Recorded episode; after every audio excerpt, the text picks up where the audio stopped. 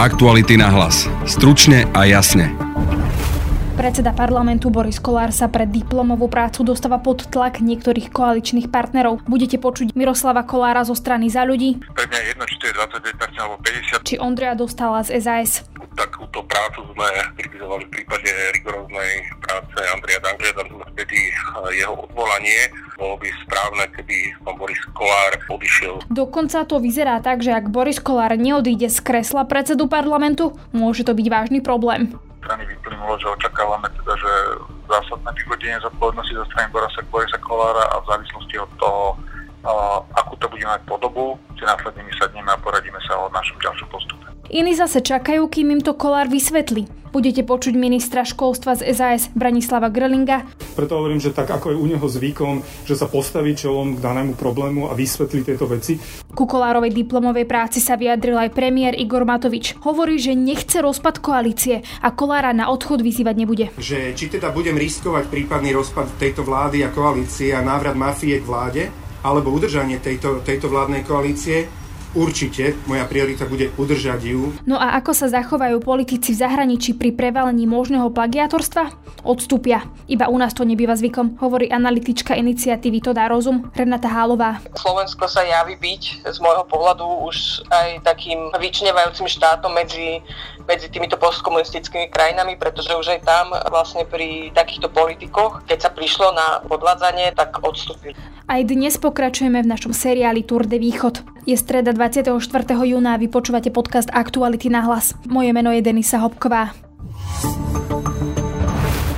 Diplomová práca Borisa Kolára, v ktorej mali byť skopirované celé strany, je stále veľkou témou a predseda parlamentu sa dostáva pod tlak niektorých koaličných partnerov. Včerajšie Kolárové vysvetlenie zjavne viacerým nestačilo. Takto sa dnes vyjadril minister školstva Branislav Gerling.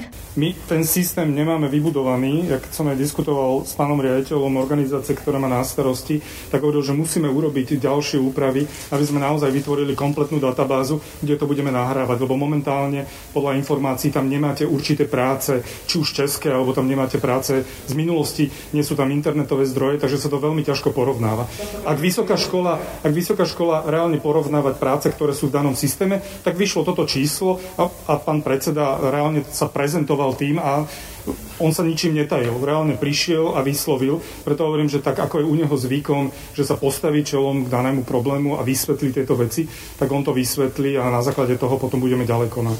Myslím si, že je seriózne, aspoň v tom mojom svete, že sa spýtam, vydebatujeme si tieto veci a potom zas, dáme vyjadrenie, čo sa týka či už ministerstva školstva alebo mňa. Nasleduje ministerka kultúry Natália Milanová. Ja osobne si myslím, že by mala byť vyvodená nejaká zodpovednosť a na druhej strane ale čo budem vždy zdôrazňovať, že teraz sa nebavíme o príkladoch dvoch plagiatov, ale tu sa bavíme o zlyhaní celého systému, ktorý je dlhodobo, dlhodobo už tak zvetraný, že podľa mňa to už ďalej udržateľné nie je. Ja si ešte chvíľočku počkám, že ako sa k tomu celému postaví. Niektorí v tom, čo by mal urobiť Boris Kolár po prevalení kauzy diplomovej práce, majú jasno. Pokračuje minister pôdohospodárstva Jan Vičovský.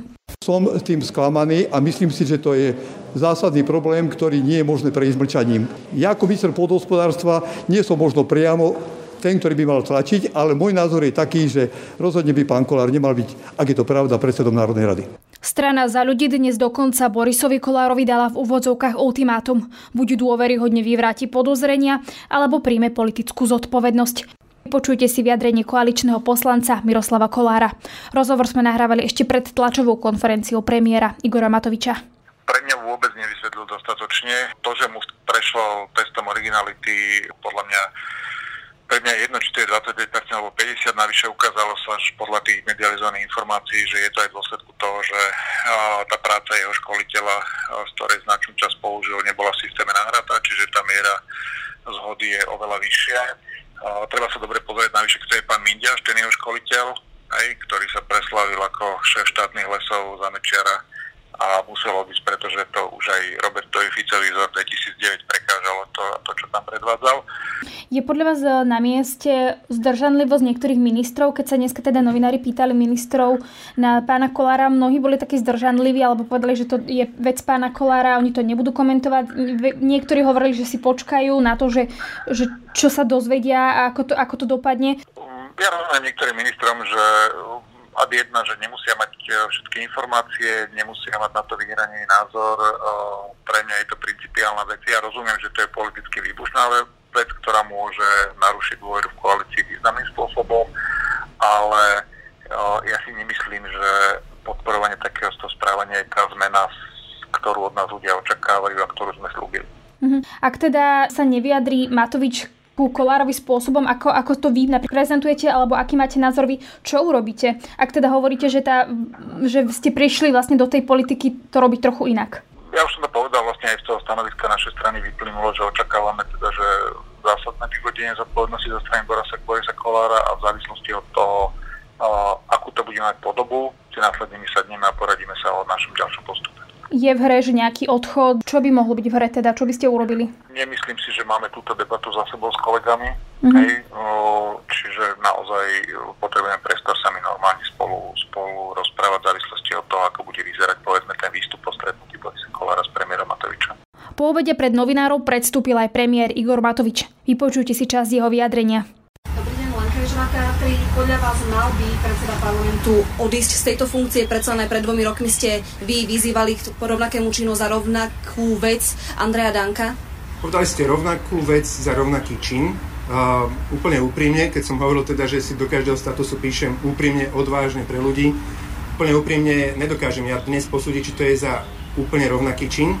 Pri Andrejovi Dankovi viem teda, že bez hamby zobral celú diplomovú prácu, a odkopíroval eh, od druhej študentky ešte aj s nadpisom, alebo teda ešte aj s názvom tej diplomovej práce. Eh, chcem sa stretnúť s Borisom Kolárom a zároveň úplne úprimne chcem povedať vám na rovinu, že eh, rozprávam teraz k vám ako predseda vlády Slovenskej republiky. Keď hovorím ako opozičný poslanec alebo pri Andrejovi Dankovi som hovoril, tak môjim cieľom bolo, aby čím skorej som tú vládu položil.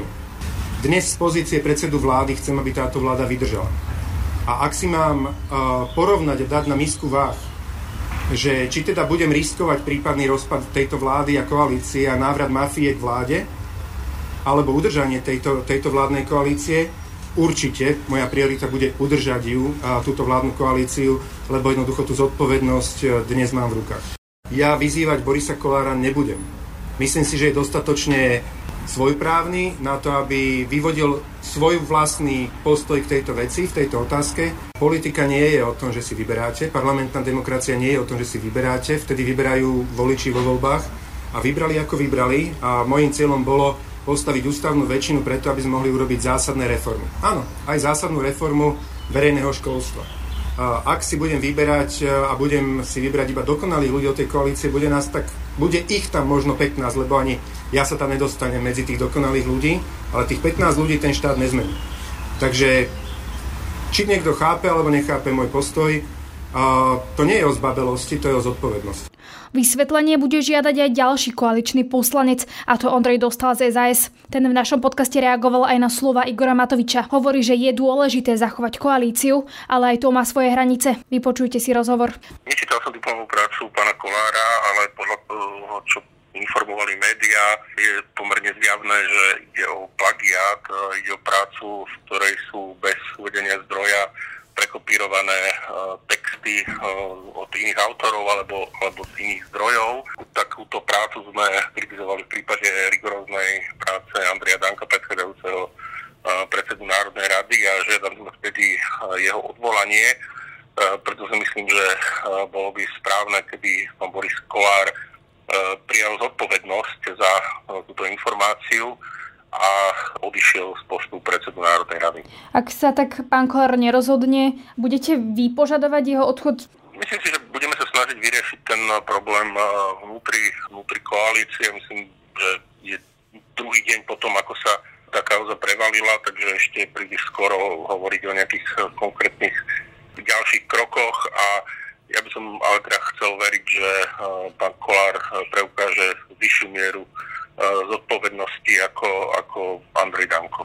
Lebo včera napríklad... Je, je, áno, je to, je, áno, tá prvá reakcia bola taká, že nie, e, ale samozrejme, že e, informácie budú predpochádzam ešte ďalej e, prichádzať, vyjadria sa asi aj ďalší, ďalší koaliční politici. A je to naša samozrejme spoločná zodpovednosť, lebo predseda Národnej rady nie je predseda politickej strany, ktorá si nesie za ňu zodpovednosť, ale je to najvyšší ústavný činiteľ a to je to predseda parlamentu, takže je to aj zodpovednosť celej vládnej koalície. V prípade, že teda by v parlamente došlo k napríklad odvolávaniu Borisa Kolára, by ste zahlasovali za? Opakujem, budeme sa snažiť riešiť tento problém vnútri vládnej koalície a nebudeme sa pri jeho riešení spájať e, s opozíciou, aspoň teda ja za seba hovorím, že e, nebudem sa v tomto koordinovať s opozíciou a za optimálne by som považoval, keby pán predseda Kolár sám vyvodil zodpovednosť za odišiel by postup predsedu Národnej rady. Igor Matovič mal teraz eh, tlačovku a na, na nej v podstate hovoril, že ako keby necháva to na Borisovi Kolárovi s tým, že on nebude od neho vyžadovať odchod a s tým, že teda ako keby je pre neho dôležité zachovať koalíciu. Ako vnímate toto vyjadrenie Igora Matoviča? No, ja si myslím, že je dôležité zachovať eh, koalíciu, lebo tie alternatívy, ktoré by prichádzali do úvahy, sú iba horšie e, pre krajinu, ale to, že chceme zachovať koalíciu, nemôže byť e, argument na akúkoľvek kritiku a na odbijanie e, akýchkoľvek výhrad k správaniu, ktoré by nemalo byť akceptovateľné. A teda z oči voči ľuďom, ktorí riadne vyštudovali vysokú školu, sami si napísali svoje záverečné bakalárske, diplomové a ďalšie práce a získali, získali svoj titul bez uh, toho, aby nejakým spôsobom obchádzali pravidla alebo podvádzali. Uh, je to nefér, ak sa budeme tváriť, že sa nič nedeje a, a že takéto veci sa môžu diať a, a je to v poriadku a, a človek, ktorý sa dopustil takéhoto pochybenia, bude naďalej druhým najvyšším ústavným činiteľom, ako by sa vôbec nič nestalo. Čiže s tým budete mať problém, ak by teda Boris Kolár neprijal zodpovednosť a ostal by teda predsedom parlamentu. Napriek tomu teda, že Igor Matovič v podstate ako keby uviedol, tak to teda vyznelo, že, že on to nebude riešiť, ak by aj Boris Kolár od, neodstúpil. No, ja si myslím, že mal by pán Boris Kolár buď teda priateľne vysvetliť a teda preukázať, že nejde o plagiát, čo sa mi na základe tých informácií, ktoré zatiaľ mám o tej práci, zdá e, ťažko dosiahnutelné, alebo ak to nevysvetlí, tak by mal z predsedu Národnej rady na Borisa Kolára sa pre jeho diplomovú prácu hnevá aj študentská rada vysokých škôl. Hovorí, že chce zmenu zákona, aby sa plagiátorom odobrali tituly. Pokračuje predseda rady Filip Šuran. Ako študentská rada vysokých škôl absolútne odmietame akékoľvek podvodné správanie alebo formy plagiatorizmu na vysokých školách celá táto situácia potom vrhá veľmi zlé svetlo na vysokoškolský priestor. Aký to dáva príklad študentovi, ak vidí, že nejaký človek vo vysokej funkcii mal mať napísanú takúto, takúto prácu? No, vysiela to veľmi zlý signál. Ten študent potom môže, môže rezignovať či už na vlastné snahy, alebo sa uchýliť k tomu, že keď sa, keď sa pozrie, že aj aktuálne predseda parlamentu, ten druhý najvyšší ústavný činiteľ, nejakým spôsobom podvádzal, tak uh, tento študent si môže povedať, že prečo by si aj on ne, nemohol uľahčiť uh, tú prácu alebo teda to, sam, to samotné štúdium. Mm-hmm. Vy, vy ste dnes teda mali také zverejnené video, kde ste teda hovorili, že by ste chceli, alebo by ste prijali aj zmenu zákona. Čo teda presne by ste chceli zmeniť? Vy ste tam tuším spomínali, spomínali aby sa dal odobrať titul dodatočne? Vysoká škola momentálne môže udeliť, uh, udeliť titul, ale nevie ho na základe vlastných zistení zobrať späť, lebo naozaj niekedy sa stane a stane sa možno aj na, na lepšej škole, že vnútorný systém zabezpečovania kvality lyhá, alebo respektíve stane nejaký, nejaký taký, taký problém, že dostane aj osoba, ktorá nemala, tak potom vysoká škola bohužiaľ momentálne nemá právo z vlastnej iniciatívy toto konanie, ktoré prebehlo na jej vlastnej pôde, preskúmať a zasiahnuť do toho. Vlastne vysoká škola je ten garant, ktorý je zodpovedný za kvalitu vzdelávania aj v zmysle nového zákona o zabezpečovaní kvality a myslíme si, že, že vysoká škola by mala mať takéto, takéto právo skúm, preskúmať vlastné procesy a povedať, dobre, tuto sme sa pomýlili, tento titul musíme odobrať. Dnes sme aj zisťovali, ako to funguje v zahraničí po prevalení plagiatorskej kauzy a či sú ochotní politici odstúpiť. Viac už prezradí analytička iniciatívy To dá rozum Renata Halová. Prvom rade je to vec, ktorá sa rieši už na úrovni univerzit. Čiže ja by som to tak povedal, že v takých tých vyspelých a kvalitných systémoch toho západného sveta sa takéto veci nestávajú, pretože, pretože sa tam nepodvádza. Krátka, lebo je to niečo, čo je, to je niečo, ako čo je úplne nepriateľné. Čiže tam si to vlastne strážia už tie školy a prípadne ak sa na to príde, tak, tak e, to má nejaké má to vždycky závažné postihy. Druhá vec ešte je, že tie plagiaty podľa mňa toto, tá akademická etika bola väčším problémom, dajme tomu v tých postkomunistických krajinách, pretože u nás vlastne to duševné vlastníctvo a vôbec ochrana vlastníctva bola ako deštruovaná tým systémom komunizmu, že ľudia prestali byť citliví na takéto veci. Ale Slovensko sa javí byť z môjho pohľadu už aj takým vyčnevajúcim štátom medzi, medzi týmito postkomunistickými krajinami, pretože už aj tam vlastne pri takýchto politikoch, keď sa prišlo na podvádzanie, tak odstúpili. Hej, že ten príklad je je z Čiech, kde ministerka spravodlivosti odstúpila z vlád. Maďarsku prezident krajiny odstúpil, keď sa vlastne preukázalo, že splagioval doktorantskú prácu v Rumunsku, v Srbsku, čiže aj v iných krajinách, ktoré e, majú nejakú takú podobnú minulosť ako my, ako keby došlo k takej, takej väčšej očiste. Nám to ostalo ale, z toho komunizmu? Ale, No ja si myslím, že je to časť toho, že sa to toleruje, je ešte stále to ako keby e, nepochopenie tej dôležitosti e, ochrany aj toho duševného vlastníctva, že aj to je vlastne krádež, že ešte stále ako keby, keďže to tým politikom nejako prechádza zatiaľ, tak, e, tak mi to príde také, že to ne, nevyzerá byť až taká dôležitá vec, ktorá by ľudí odrádzala. Hej. A my sme teda z tých postkomunistických krajín v tom teda najhoršie. U nás áno, nedokážu za to prijať zodpovednosť, zatiaľ čo v iných krajinách sa to deje. Áno. A my sme mali takú debatu v Brne na Masarykovej univerzite, lebo tá je taká veľmi, ako ešte aj v Čechách, je taká progresívna aj v tejto téme.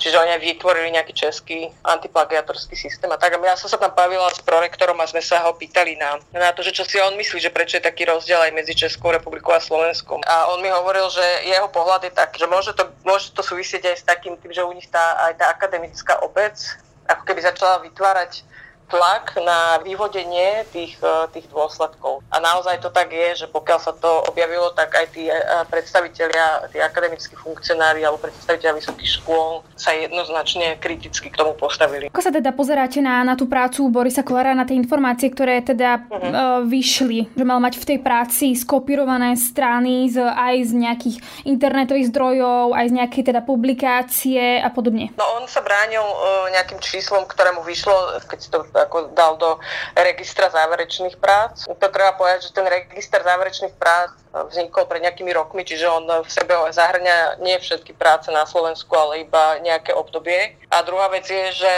že zahrňa len tie záverečné práce, čo znamená, že neobsahuje treba seminárne práce alebo iné zdroje, hej, články alebo tak.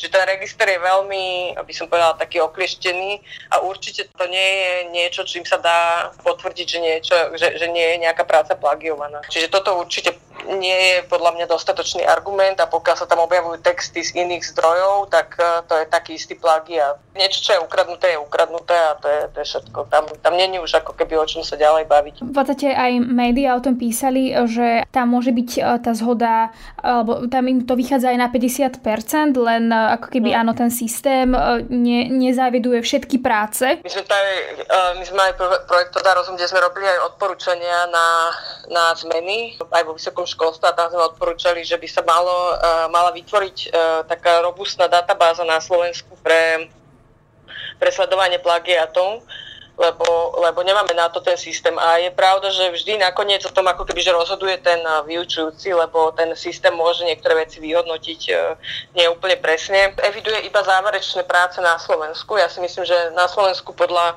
medzištátnej dohody sa môžu odovzdávať práce v češtine ešte. Slovene len záverečné práce zo Slovensku. Čo znamená, že pokiaľ si ten študent nájde záverečnú prácu v Čechách alebo akúkoľvek prácu v Čechách, tak ten náš systém už ju nerozpozná. Že my v rámci toho projektu Tota rozum sme robili aj analýzu vlastne systému a tam sme zistili, že tie dôvody podvádzania na Slovensku sú okrem toho, že treba sa práce študentov nečítajú, tak ale aj to, že študenti nevedeli úplne, čo to sú plagiaty reálne. Ako oni tomu nerozumeli a dokonca aj učitelia viacerí to nevedeli v dotazníkoch, nám vyšlo nejaké číslo, kde aj, aj viacerí, ako nejaká časť učiteľov vysokoškolských neúplne rozumie tomu, čo sú plagiaty. Mm. Čiže bude treba aj nejakú takúto podporu edukačnú urobiť. Napríklad v tých Čechách to je tá, ten portál Odevzdej.cz, tak tam sú aj stredoškolské práce už.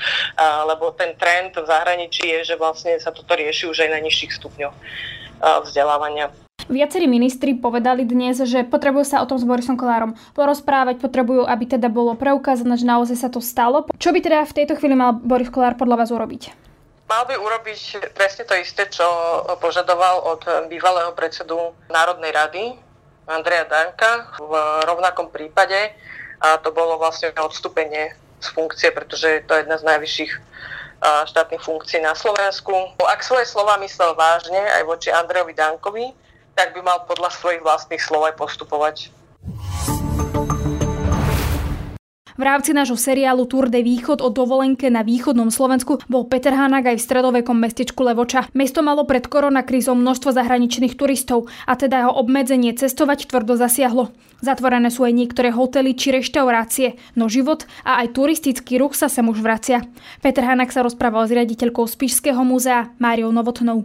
Ako teraz vyzerá Levoča, čo sa týka turistického ruchu? Máte tu vôbec nejakých turistov? Teraz, keď povedzme, že nám skončila práve pandémia, Oproti iným rokom je to naozaj biedne. No, v podstate mm, záchrana ľudských životov a obrana proti proti ehm, vírusu je naozaj prvoradé, ale tým, že boli uzavreté hranice a nakoniec aj ľudia na Slovensku istú dobu museli byť doma, tak to zasiahlo turistický ruch a zasiahlo to aj naše múzeum, tak ako aj mnohé iné múzea a galérie. Nie je to ľahká záležitosť, lebo veľkú časť výnosov práve v lokalitách, ktoré sú kvôli pamiatkám navštevované, sú závislí na výnosoch zo vstupného. My, my no a teraz ste už vlastne otvorili a fungujete normálne a chodí vám aj normálny počet turistov, teraz už v júni, či ešte stále nie?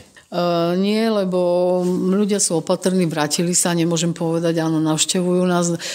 Naše muzeum spravuje ešte aj Spisky hrad a ten je asi jednou z najnavštevovanejších objektov vôbec na Slovensku. Za minulý rok uh, len Spisky hrad navštívilo 211 tisíc uh, návštevníkov, celé naše muzeum 249 tisíc návštevníkov. Takže um, keď porovnávame čísla o mesiace v porovnaní s minulým rokom, je to hlboký prepad, neviem, či dosahujeme, či sa do, dosahujeme na jednu tretinu e, návštevnosti, ani to nie, lebo stále je to na domácich e, návštevníkoch. V Levoči je už badať, že sa vracajú turisti, chodia, ale zase v Levoči e, na, naj, najväčšiu prednosť má práve kostol, farský kostol a nedávno otvorená väža kostola, takže toto ľudí zaujíma. Už v muzeách povedzme menej, Nemohli, nemohli sme a ťažko sa vracame k špeciálnym akciám, to znamená nejakým sprievodným um, programom k výstavám, ktoré sú tu ináč veľmi zaujímavé. Ale máte už niečo, keby sem niekto chcel prísť, Máte mu čo ponúknuť? Niečo špeciálne, čo možno ešte v Levoči nevidel? Máme tu aj výstavu nazvanú príbehy z regálov. Takže ak sa ľudia chcú dozvedieť, čo je občas v regáloch múzeí a, a aké príbehy skrývajú jednotlivé predmety a prečo sú aj získavané do múzea, tak vrelo odporúčam. To je v tej budove toho evangelického licea a na Spiskom hrade stále myslím, že je naj, najzaujímavejší ten objekt. Máme inovovanú expozíciu a určite mnohí si vnímali, že sme umožnili eh, mladému výtvarníkovi eh, urobiť takú land art, taký land art, teda um, urobiť pôdorys katedrály Notre Dame na dolnom nádvorí Spiského hradu. Tvrdí, že to urobil jedna, v mierke jednak jednej, takže dá sa povedať, ak je to pravda, tak potom sa, sa mm, pôdorysne katedrála v Notre Dame zmestí na dolné nádvorie Spiského hradu. A Spiský hrad má tri nádvoria, takže asi viete tú, tú nejakú rozlohu, ale je, berte to prosím tak trochu uh, úsmevne, lebo mm, tá realita je iná samozrejme. Nemerali ste to? Uh, nemerala som to, ale určite to je, to je naozaj len uh, jednoducho urobený akoby líniový nákres tej katedrály, pôdorysu katedrály. Nikto by v takom kopci e, nestával takú katedrálu. Ale je to také symbolické vyjadrenie toho, že každý vie, aký osud mala pri požiari e, katedrála v Notre Dame, takže súcitíme s, aj s touto pamiatkou a v podstate myslím, že obidve sme zaznamenané na zozname Svetového kultúrneho dedičstva UNESCO. Pred koronakrízou ste mali aj oveľa viac zahraničných turistov, teda chodilo sem viac zahraničných turistov ako Slovákov? Uh, áno, určite áno. To boli Poliaci, alebo Česi, alebo kto? V podstate dnes uh, my to nesledujeme, pretože pre nás je návštevník každý dôležitý a keďže mnohí hovoria zo zahraničia, ktorí prichádzajú, ozývajú sa anglicky, takže nebudete sa vypytovať, že od ktorej krajiny sú. Ale samozrejme zo zahraničných návštevníkov najviac, najväčšiu klientelu tvorila Poľska a Česka podstate tam sa ani nedá povedať, že čo viac, ale a potom teda tí ostatní e, veľmi často chodili, hlavne v jarných mesiacoch práve návštevníci z Ázie. Ehm, potom v máji to boli e, vo veľkej miere polskí návštevníci, oni majú viac voľná do štátneho a podobne, takže navštevovali títo. Ehm, a potom vlastne prichádzali návštevníci z Čiech. Ehm, tešili sme sa aj z toho, že už postupne narastal záujem aj povedzme návštevníkov z Maďarska. Veľmi zaujímavá bola návštevnosť ľudí z Ukrajiny a z pobaltských štátov prejavovali veľký záujem. Dokonca myslím, že z povalských štátov to boli aj, aj také zájazdy celé. No a potom samozrejme západná Európa, Amerika a podobne. Aká veková skupina sa zaujíma o Levoču? Kto sem chodí? Sú to starší ľudia, študenti alebo rodiny? Povedala by som, že v sezóne je to také všeobecné. V júni to boli školské zájazdy a robili sme pre nej špeciálny program Hradohranie, takže školy sa hlásili, lebo to bol program mimo bežných, bežných návštevníkov. To bola taká cieľená hra e, z vedomostná aj telo, telesná, že teda museli podávať isté výkony a mm, deti to milovali a začínali sme so školami v okolí a nakoniec v minulom roku prichádzali aj zo západného Slovenska, čo je svojím spôsobom ďalka na to, že sa to odohráva iba jeden deň. Teda myslím pre každú tú skupinu iba jednorazové, to nie je, že pobytové. Zhruba v tom septembri a oktobri chodili hlavne e, seniory z e, Rakúska a aj z Nemecka, ale najčastejšie z Rakúska. Takže Levoča je také nejaké mesto ako Banská šťavnica pre bratislavských hipsterov a ľudí okolo 30 ktorí sem prídu do kaviarne. Áno, aj toto začalo ožívať vďaka aktivitám, kultúrnym aktivitám v meste. Mesto má aj svoju galériu a vlastne v takých mini priestoroch pod veží, tu najšej veže, ale nie kost, e, veže kostola, ale zvonice, dá sa povedať, meskej a pri zemi radnice e, ožíva taký meský život práve s, tak, s, takýmto, s takýmto programom Urban Art, Um, sú tu čítania, čítania z literatúry a podobne, len povedzme, nie, nemá to ešte taký koncept ako v Banskej šťavnici. A toto sa tu deje aj teraz, v júni 2020 na konci koronakrízy, či ešte nie?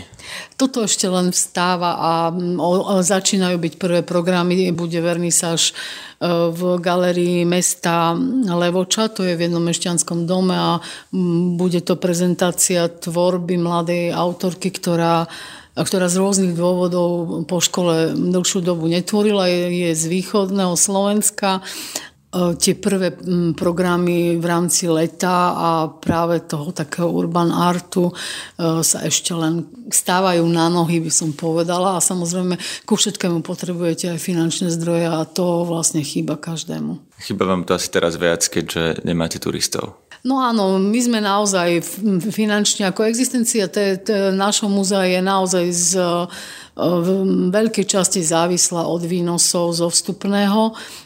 Len tak môžeme robiť aj také tie základné činnosti a robiť pre radosť ľuďom našimi výstavami, prednáškami, programami pre deti, ktoré máme bohaté či v Levoči alebo na Spiskom hrade.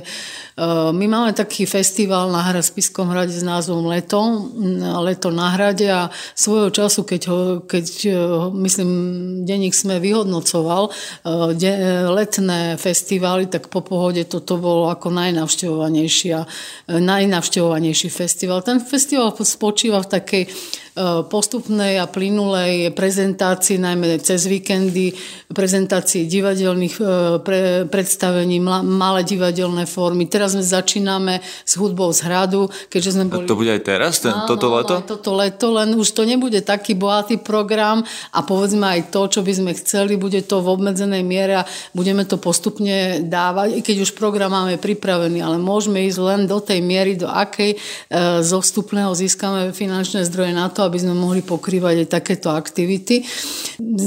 Zavádzame teda úplne nový produkt a to je tá hudba z hradu, tak sme otvorili sezónu, takže také rôzne, rôzny žáner, ale zase nie veľké skupiny a kapely, skôr niečo komorné na piatok alebo sobotu popoludní e, prezentovať, možno aj neznáme tváre, ale aj veľmi známe tváre.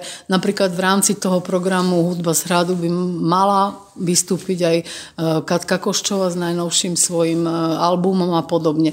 Ale to je záleží naozaj od toho, ako sa bude vyvíjať situácia, lebo toto sú pre nás, povedala by som, pridané e, programy, ktoré radi robíme, ale môžeme ísť len do tej miery, do akej budeme, budeme schopní toto financovať. A toto zase nachádza veľký ohlas u, u ľudí, lebo je to také ťahuň, E, na to, aby sa mladí, starí, e, rôzne kategórie vekové na ten spisky hrad vracali a, a nejak aj ináč ho vnímali, pretože ten hrad je priestor práve aj pre takéto modernejšie a povedzme žánre z kultúry, ale iného charakteru.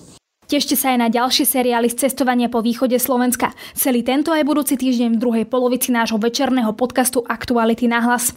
To je z dnešného podcastu všetko. Vypočuť si nás môžete cez Spotify a ďalšie podcastové aplikácie. Ak ste zvedaví na zákulisie a tvorbu našich podcastov, môžete nás sledovať na Facebooku a na našom Instagrame. Ak máte radi naše podcasty, môžete nás podporiť kliknutím na službu Aktuality SK+. Na dnešnom podcaste spolupracovala Tatiana Škultetiová a Peter Hanák. Pekný zvyšok dňa želá Denisa Hopková. Aktuality na hlas. Stručne a jasne.